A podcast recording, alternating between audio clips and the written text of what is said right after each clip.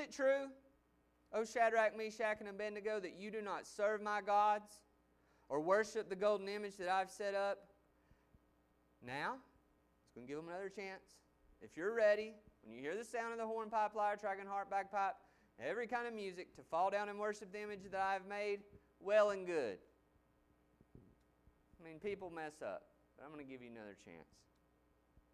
But if you don't worship, you shall immediately be cast into a burning, fiery furnace. And who is the God who will deliver you out of my hands? Shadrach, Meshach, and Abednego answered and said to the king, O Nebuchadnezzar, we have no need to answer you in this matter.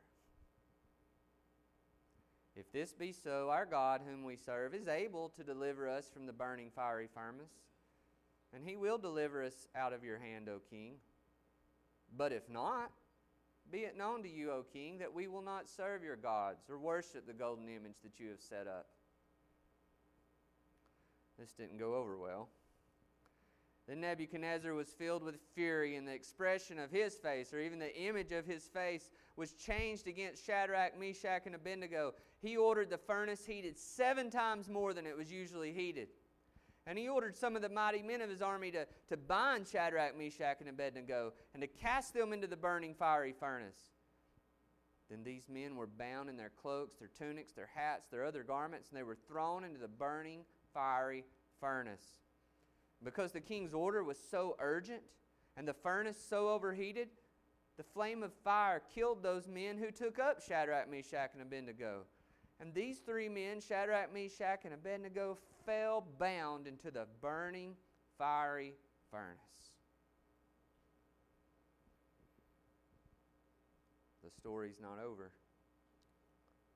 Then King Nebuchadnezzar was astonished and rose up in haste. He declared to his counselors, Did we not cast three men bound into the fire? And they answered and said to the king, True, O king. He answered and said, But I see four men, unbound, walking in the midst of the fire, and they are not hurt. And the appearance of the fourth is like a son of the gods. The Nebuchadnezzar came near to the door of the burning fiery furnace, and he declared, Shadrach, Meshach, and Abednego, servants of the Most High God, come out and come here. Then Shadrach, Meshach, and Abednego came out from the fire, and the satraps, the prefects, the governors, and the king's counselors gathered together and saw that the fire had not had any power over the bodies of those men. The hair of their heads was not even singed, their cloaks were not harmed. There wasn't even a smell of fire upon them. Nebuchadnezzar answered and said, Blessed be the God of Shadrach, Meshach, and Abednego, who has sent his angel and delivered his servants, who trusted in him and set aside the king's command, and yielded up their bodies rather than serve and worship any God except their own God.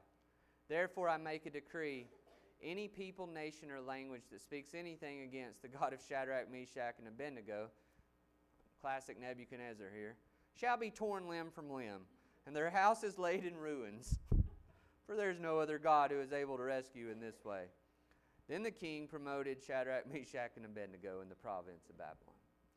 Father, we thank you as we come to your word uh, that you are not an arbitrary, uh, fly off the handle God, but you are just, good, true, and beautiful in every way. And yet we thank you, God, now that you, in that, do not promise us an easy life in this world as your followers. But you do promise you'll be with us. And we pray that we would see that today and learn a little more what it means to be faithful as your people in this world. In Jesus' name we pray. Amen. Well, last night we were at a restaurant uh, and the football game was on, Georgia versus Tennessee. And you guys know I'm not the pastor who uses a lot of football illustrations because I'm just not a super fan or whatever. But this kind of fits. So Georgia's playing Tennessee. For anybody in here who doesn't know it, my wife went to the University of Georgia for college. And she also isn't a big fan. So, and if you're a Tennessee fan, don't think I'm about to bash Tennessee or talk about the score because that's not my point. My point was it was quite awkward, especially my son here who was cheering for Georgia while Tennessee was winning the game out loud. But to be in a situation like that when you are like the lone person. So you're sitting in a restaurant in Tennessee, surrounded by a sea of orange, a giant screen about the size of this wall full of everybody shaking their orange and white pom poms, and, and you really just aren't a die-hard fan. My temptation in those situations, and not just temptation, but the way I act always, is just to secretly inside kind of cheer on my own team, but on the outside act like I don't really care. My goal is I just want to stay hidden. I don't want to be brought into the situation. I don't want to have to experience any type of conflict. I don't really even care to be revealed. But I just kind of lean into whatever's going to keep things nice and cool with everybody. And as I thought about that and thought about this text, is this is often how it can feel for us to be followers of what God tells us that is true about who He is in a world that doesn't accept that. What I'm saying is sometimes you find yourself in the world as God's people where everybody around you is cheering against a reality that says there is no one true God. There is no truth. There is no God. And it, the temptation is just to kind of put your head down and hope nobody calls me out. To hope I don't have to be exposed. Hope that I don't have to be revealed. Now, Uh, we live in a world, and not to use a, a fancy, fancy word, I've got a friend here this day who helps me learn big words, and we have words of the day. So today's word of the day could be pluralism. And what I mean by this word pluralism is just a belief that, that there are, are many gods. And that's, and that's just how it is. We live in a, in a world where there are many people who worship their own God in their own way. And for you to be a good person, so there's a lot of, there's a lot of moral authority that comes along with this. For you to be a good person means you just need to go along with that. And the longer time goes on in our culture and in our, in our world, I believe, and I may not be wrong, I'm, I may be wrong, I'm not a prophet nor the son of a prophet, is that that pressure is only going to increase. And it's going to increase at a rate to where it doesn't only mean that you feel uncomfortable like you would in a sea of other fans of another team, but it could increase at a rate to where people feel like you are a danger to society like you are in a very similar situation like Shadrach, Meshach, and Abednego. If we remember these three and Daniel and the, all of these other young people from Israel, the reason they've been brought to Babylon first in these series of deportations is so that they, as the sort of influencers of culture, could be assimilated into the Babylonian way. So, therefore, later when the rest of the Israelites come, they'll look and say, hey, if our smartest people, that, and remember they were handsome, if the people that look the good best and know the best, if they've said it's okay that we keep worshiping our God, but we also, you know, go along with all these other gods, if they say that's okay, then it must be okay. We can have our God and our history and our faith, and they can have theirs, and we can all just kind of unite together around the kingdom of Babylon. The pressure comes upon us in ways that we don't realize, but it's also not coming at us from the outside, it comes from the inside. We want to look at these two angles this morning that it's not just a world that's calling us to accept other gods, but our own hearts are calling us to love and worship other gods. Not gods that are made out of metal, but gods that in our hearts we say they can give us what we want. They can give us peace. But as exiles, we must have a persevering faith in the face of the fires of idolatry. And how do we have a persevering faith in the face of the fires of idolatry? The first thing is we must expect it. We've got to expect it. Well, we're not in Kansas anymore. We're not in 1950s. Everybody knows the story of Shadrach, Meshach, and Abednego, America anymore. Now, in Cleveland, Tennessee, maybe Lee University world, we can kind of still feel like that sometimes. But if we, if we get out a little bit and all we got to do is turn on our TV, get on our computer, we realize that we do not live in a world that just assumes that there is a God, God of Israel, the God who's revealed himself in Jesus, the God who's given us his word that we might know him. These things just aren't assumed anymore. And in the vacuum of that isn't just sort of this emptiness, but there are, are people, places, things that want to step into that role and offer us a new sort of unity, a new sort of center, a new sort of peace. And for Nebuchadnezzar here, we notice in verse 1, it's what we might call a self referential nationalism. So if you remember from last time, uh, Daniel's received this vision of this image, and at the top of the image was a head of gold, and then it works its way down, and the head of gold represented Babylon and Nebuchadnezzar's kingdom and how great it was. But the image told the story of, but even no matter how great you are, Nebuchadnezzar, you're going to die, Babylon's going to end, and another nation will rise up.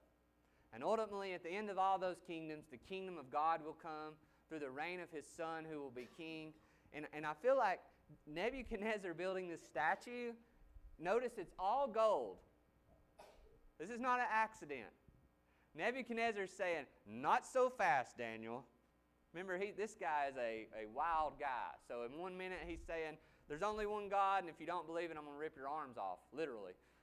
And then in the next second, he's saying, ah, I don't believe that anymore. Now, if you worship that God, I'm going to kill you. He's going to do it to Daniel again. We know what's going to happen.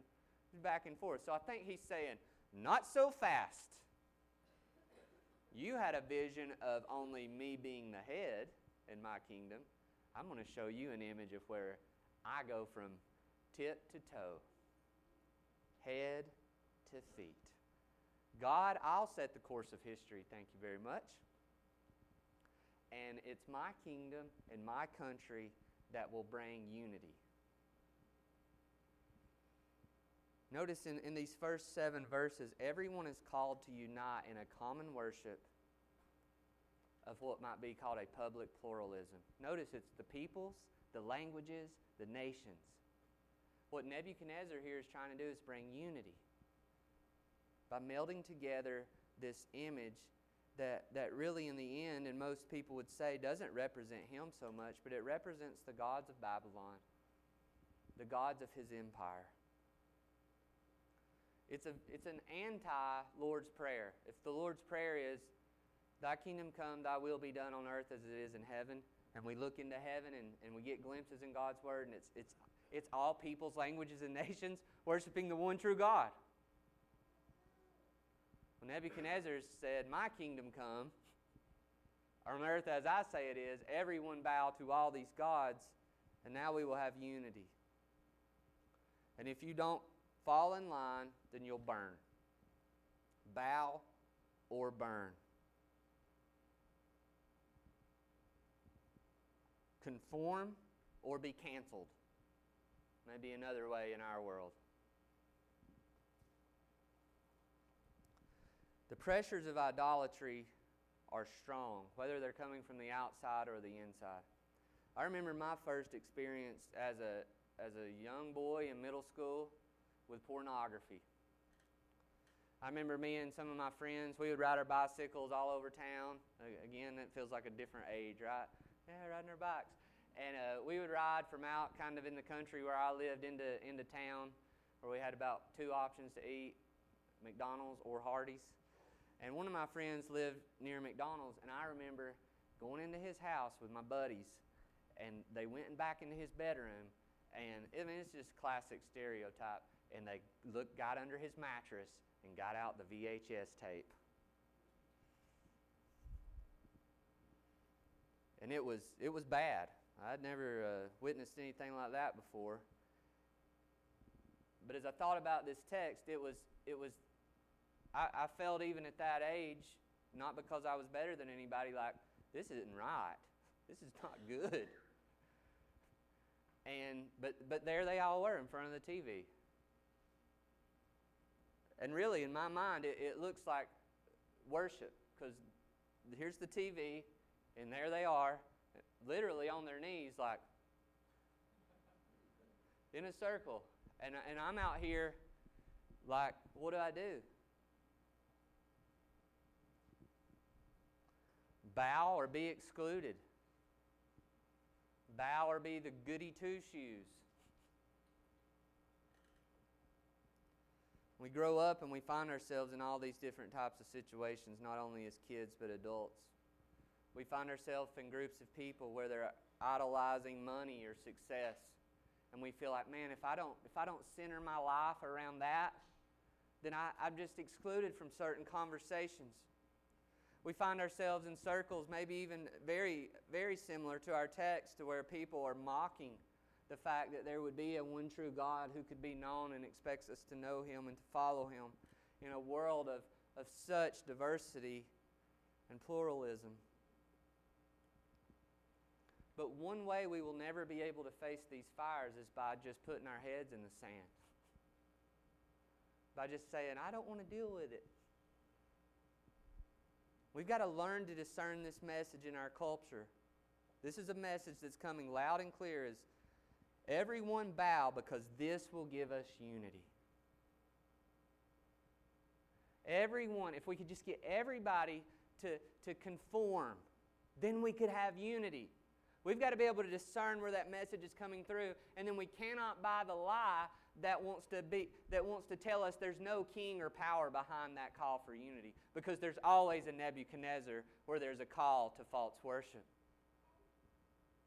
We must be prepared for the pull of powers to something other than the kingdom of God. Whether that be a nationalism that says we bow to an identity in an earthly nation and that will give us unity and stability. Or a universalism that says we must bow to the belief that all religions are just one and the same.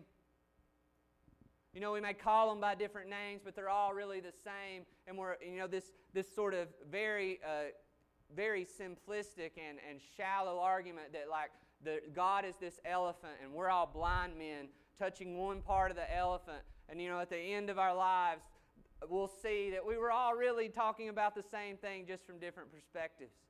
That is exactly what this image that Nebuchadnezzar set up is saying.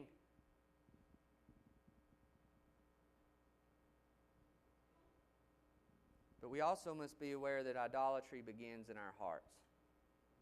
And in this story, we are not, first of all, most like Shadrach, Meshach, and Abednego, but we're Nebuchadnezzar. How many of us have some side of, not how many of us, all of us in here have some kind of idol in our heart that we think, if everyone would just worship my idol, then I could have a lot more unity and progress in my life. If I could just get this person or this group to see the world revolves around this image that I've set up, man, wouldn't life just be a better place? Just accept my demands of how I want to be loved, and everything will be great. Just give me the control that I want, and we can have a, a wonderful society. Just give me the approval I want and how I want it. Just give me the comfort I want. Just give me the success I want, and the world will be a better place.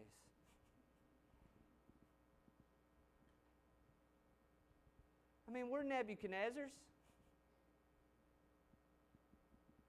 And the wounds that we've suffered in our life make us vulnerable to believing that the only way that we can survive in this world and the only way that we can have peace in our hearts is if we can just get everyone to conform their stories to our story, to, to, to, to make their lives serve our lives. And we hear that lie in our ear that if we don't do that, we won't survive. It's a, it's a different form of bow or burn. It's the lie of the enemy saying, You will not be able to live without that idol. You can't survive without it. Look, it got you this far.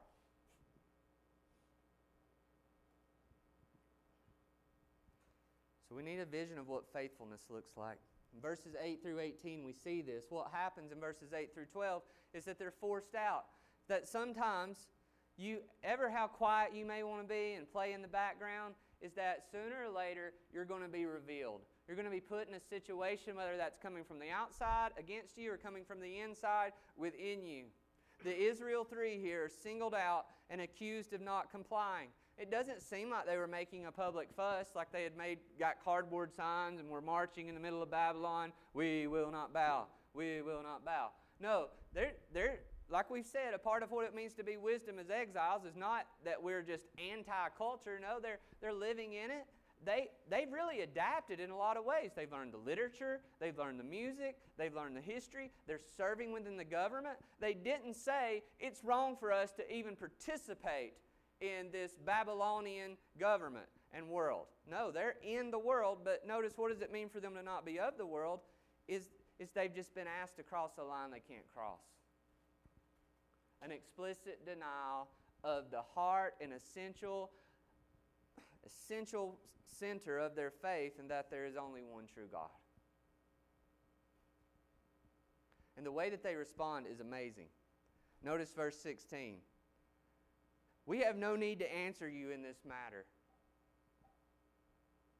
I mean, this is crazy. So oftentimes, as Christians, we are so defensive. I mean, we're just walking around thinking the world's against us, you know, Christian martyr complex. Everybody's trying to take us down, and we're like on the attack. These, these guys give us a picture of what it looks like to be confident in God. They're like, yeah, we don't really have to debate this. And this is what we believe. But also, they don't believe that God has to defend himself on their terms. And this is what's amazing. And this is what challenges us. Notice what they say God can deliver us, but you know what? Maybe He won't. How does that fly in the face of all of the of this word of faith and silly prosperity theology that tells you that if you just believe in God, He's going to always deliver you from your pain and problems? No, these guys say, hey, He can, but guess what? Maybe He won't. That's not a lack of faith. That is showing a powerful faith. Their faith is not dependent upon God's present performance, but upon God's eternal character. This is not a faith that has strings attached. Many people know Jim Elliot as one of the uh, sort of most famous missionaries, if missionaries are famous. Anybody in here heard, heard of Jim Elliot? All right, I see that hand. Uh, if you don't know about Jim Elliot, in 1953, working in Quito, Ecuador, gets married, keeps working there, but he wants to go reach this unreached tribe of the Aucas, or and I may not be pronouncing that right. This was a group no one had ever met. They were a fierce group. It was very dangerous. So here he goes, flies in with his buddies, and guess what happens on day one? Not like, hey, look at what God did, and then I got killed. No, on day one, he just walks on the beach dead. Dead. That's a fire. There's another hero in this story, and that's Jim's wife, Elizabeth. What's she got to be thinking right now? I mean, give me a break, God. We just reoriented all of our life to serve you. I mean, we're, we're believing like Shadrach, Meshach, and Abednego. We're walking into this, this, these tribes with these gods who don't know who the one true God is, and we're going to risk everything, all the comforts of America to go here. And what do you do? You just kill my husband on day one. He hits the beach dead. And guess what, God? If you don't remember, I've got a 10 month old little girl now I've got to raise by myself.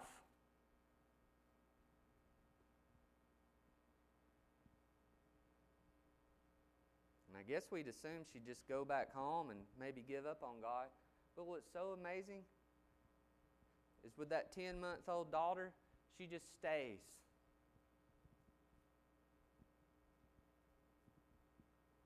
She stays. And then she learns the language through some natives, and then she actually goes to that very tribe of people who killed her husband herself. And she just doesn't go there to forgive them, she goes there to live with them and to love them.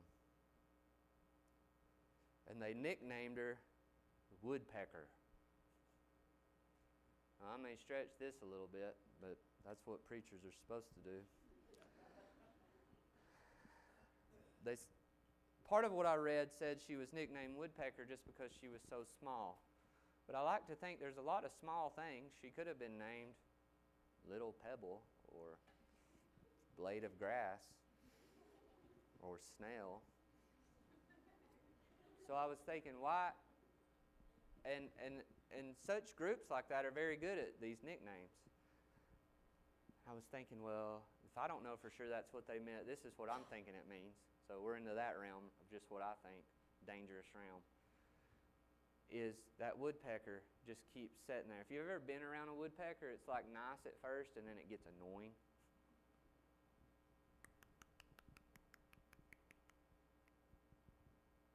just don't give up. That little beak beating against that big old hard tree just keeps going. It's little but it's a persistent faith. It's a faith we see in her life, a faith we see in Shadrach, Meshach, and Abednego's life, and it's the faith that we're called to engage. A faith that's ready to be revealed. Get ready. At some point, it's going to be revealed, and you're going to have to say in some circle where it's not maybe accepted, I believe in the one true God, the God of Israel, the God of Jesus, the God of the great tradition we find ourselves in as the church.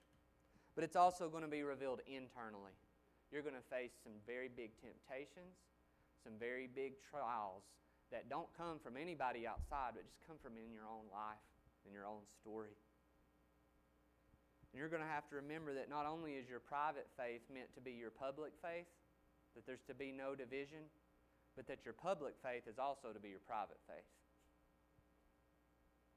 And some of us are falling into one ditch or the other. Some of us there are like, well, I have my private faith, but not in public. And then there's others of us who are like, I'm good with having a public faith, but not private. But the way of God's people is that those unite. A faith ready to be revealed, a faith that embraces closed handed convictions in a pluralistic world that says the words of Jesus I am the way, the truth, and the life, and no one comes to the Father except through me whom we read of in Acts 4:12, there is no other name under heaven amongst which men may be saved but Jesus. And a vision we see in Revelation 5:10 is not of people at the end of time saying, "Oh wow, all of our beliefs were actually this."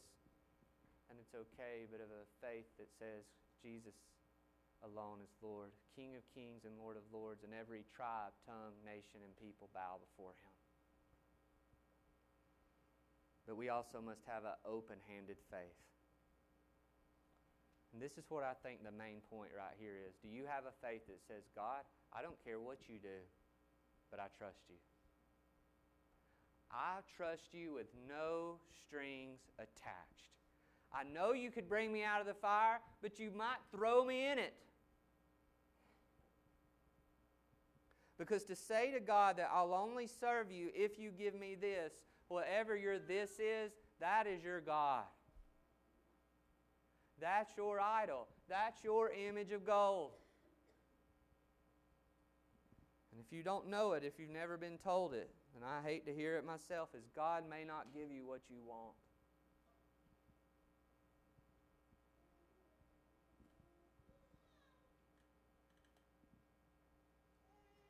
A public faith may cause you to lose your friends, lose your job, and maybe even one day lose your life. A private faith will say to you, My kids may grow up and hate me. I surely hope not. This church may not exist next year.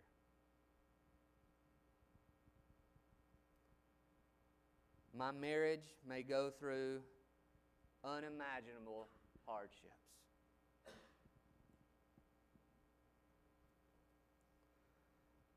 But no matter what the enemy can do,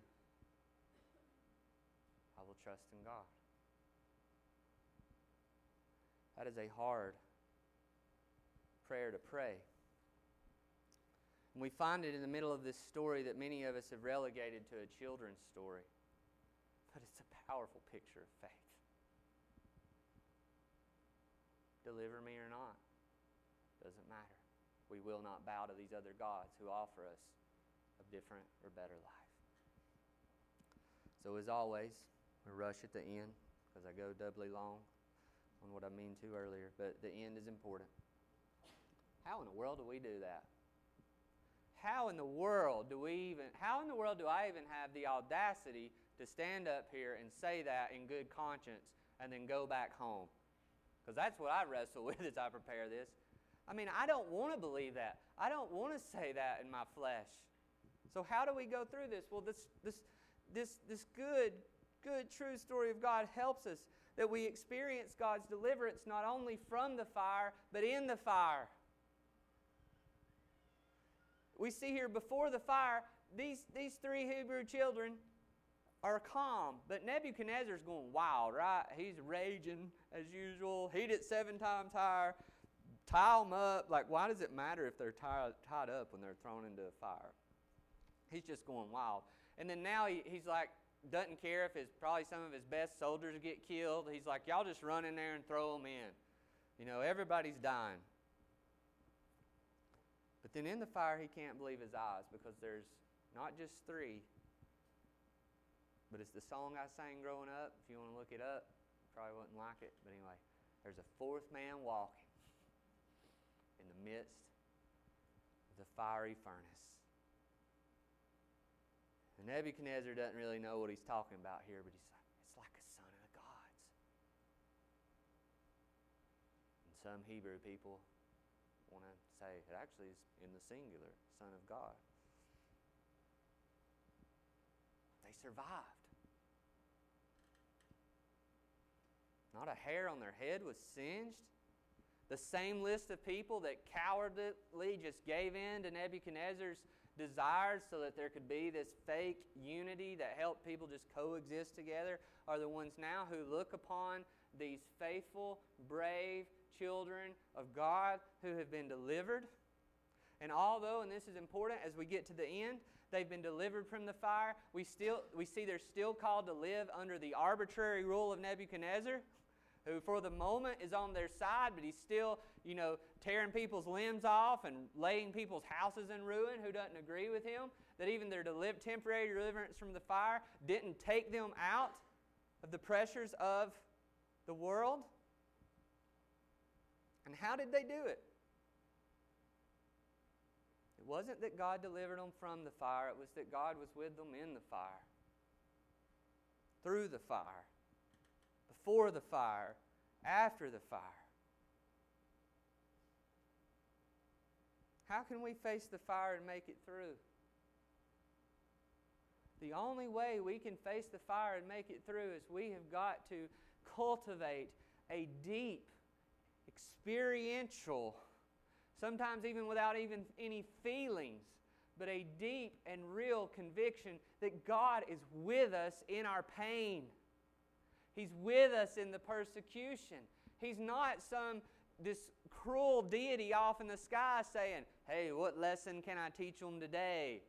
You know, like he's got a voodoo doll of you. Some people think of God and his control over things as if he like has a voodoo doll of you up in heaven and he's like saying, "Hey, I want to make I want to make a I'm looking at Graham. Graham grow right now. Ha ha ha. Ha ha ha. You know? That is not who God is. God loves you. We live in a broken and fallen world where things are not how they're supposed to be. And He rules and reigns over all that, down to the roll of a dice. But mysteriously, and we have to embrace this mystery, is that His rule and control over all things does not in one way diminish His being with us in the middle of our pain and our brokenness. And if you doubt that, where's Daniel at? This is what Daniel does. He's on his phone. If you doubt that, Daniel, it's the good part. You just got to look to Jesus. I mean, there's, there's really a fire, a judgment that we all deserve. Because again, we're Nebuchadnezzar's. And God could have just said, hey, just let them, let them be alone in a broken world. It's their sin, it's their rebellion. It started this thing as humans from the beginning. Just let that thing play out and burn itself out down there on earth. I'm washing my hands of it. I'm done.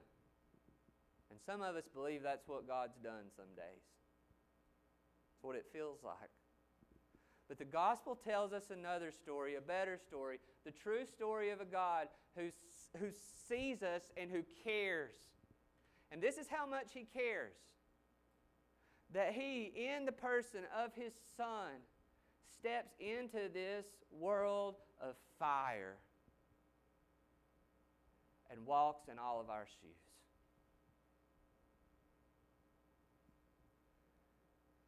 To be tempted not simply through the whispers in the ears of Satan, but with Satan himself. To be spat upon, to be mocked, to be wounded by people he loves. The people he thought he could trust the most were the people who betrayed him the deepest.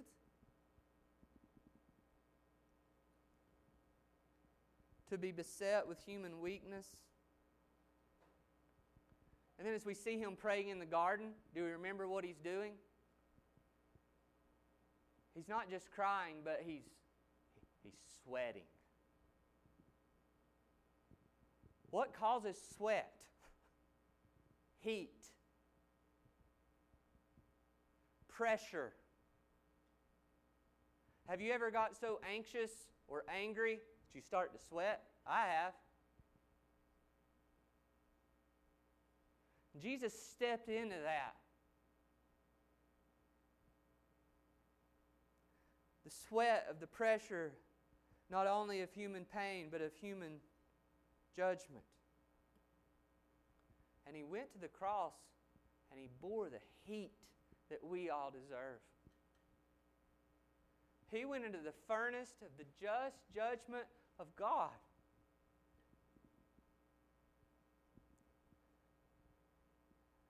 And there wasn't nobody else there with him.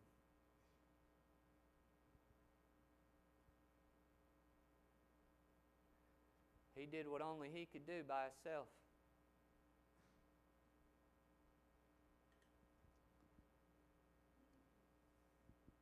The Father wasn't some angry, reckless Nebuchadnezzar in that moment.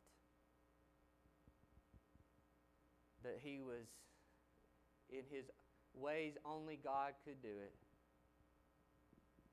was loving us and preparing us to see the glory of His Son and the victory of His kingdom in a way we never could have. And what's amazing is that the gospel doesn't stop with the cross, and the gospel doesn't even stop with the resurrection. But the good news of the gospel tells us that then He gives us His Holy Spirit. So that every day, every, every stinking day of your life, that you're in that fire. And nobody else understands, and nobody else cares and you didn't get what you want and your dreams feel like they're dying all around you, that He is in you, He is with you, and He has promised He will never leave you nor forsake you. And that one day, when He returns and wraps this thing up, and His kingdom fills this earth as the waters fill the sea, that you are going to experience a joy that is nothing compared to the pain that you have experienced now. And I don't know that I could get up in the morning if those words weren't spoken over my life in Christ some days. And those idols that we look to to survive, they're not going to be with us in those hard times. But God will. And through the blessing of God, I think He wants to give us friends. Pretty neat. They didn't have to go in the fire by themselves. Now, Daniel, he's going to go in the lion's den by himself. Jesus went by himself. But he gives us what the Bible calls a church. And a church that's not supposed to be just a pretty building that you go to and get married and buried in, right? But a people who you can go in that fire with. And you can say, I'm tied up, but at least I'm not tied up by myself. This is what this is what our vision is for our missional communities, for our fight clubs, for our lives together. Not to give other, some people some structures or boxes they have to check off, but so that we can follow Jesus together. And we can go into a world full of brokenness and pain and sin and suffering, and we can say, Hey, we're with you. But we've, we've found one who is with us. And that's the only way I know that we can stand in the fires that we face. Father, thank you for Jesus. Thank you for being with us. Thank you, God, on the days when there's no there's no hope in ourselves, there's no feelings of faith, that your presence is not dependent on that. Thank you, God, that your presence is dependent upon Jesus and our union with him. Thank you for that in his name. Amen.